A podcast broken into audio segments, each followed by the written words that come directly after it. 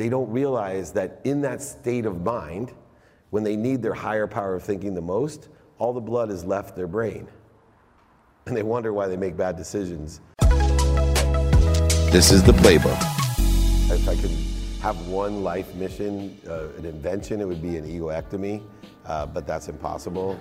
Um, and the ego isn't just uh, what a lot of people think it is, right? I, when I was younger, I thought ego was just thinking I was better than everyone else. The ego is fear. The, the ego creates interference between you and what you already are. You are happy, you are healthy, you are wealthy, and you're worthy.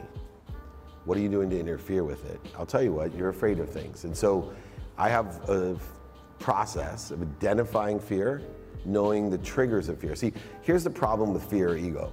When you're in ego based consciousness, the blood le- leaves your brain and goes to your body. So you can fight, flee, feed, or the other F word that my friend Gary Vee talks about. you can imagine. yeah, okay.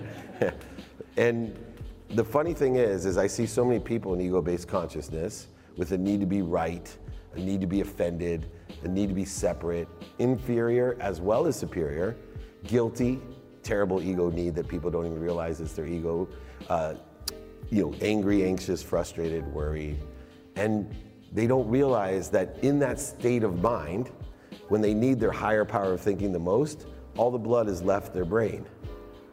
And they wonder why they make bad decisions when they have those needs of the ego. And they wonder why they're accelerating in the wrong way and end up far beyond where they thought they were supposed to be.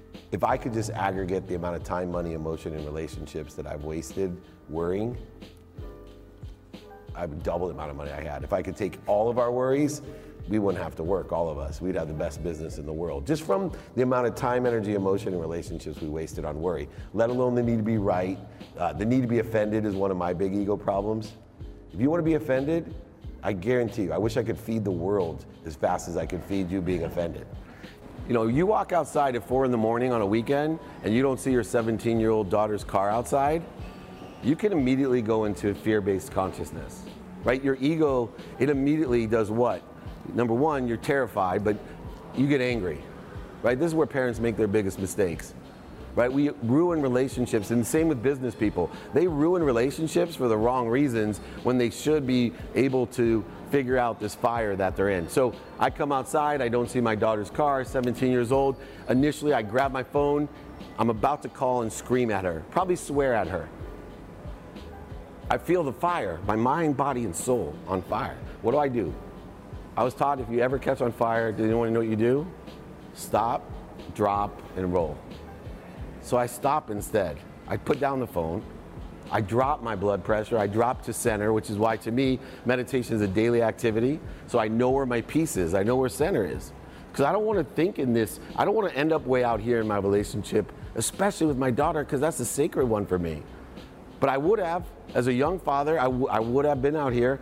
But instead, I stop, drop, and roll, put myself on the trajectory of where I want to be. I breathe. I say to myself, why am I so mad? And then I rationalize and say, I'm not mad. I'm afraid something's happened to my baby. Right? So what do I do? I use that energy. Now I'm calm. Hey, my daughter answers, hello? I was like, where, where are you? In my room. Where's your car? Oh, it's parked at the grocery. Kids were drinking. You told me if everybody was drinking that it was no problem. I could just pay for an Uber for everyone. Oh, I'm so sorry for waking you. Thanks think about where my relationship went with my daughter, right? My relationship went right to the trajectory in which I want it to be.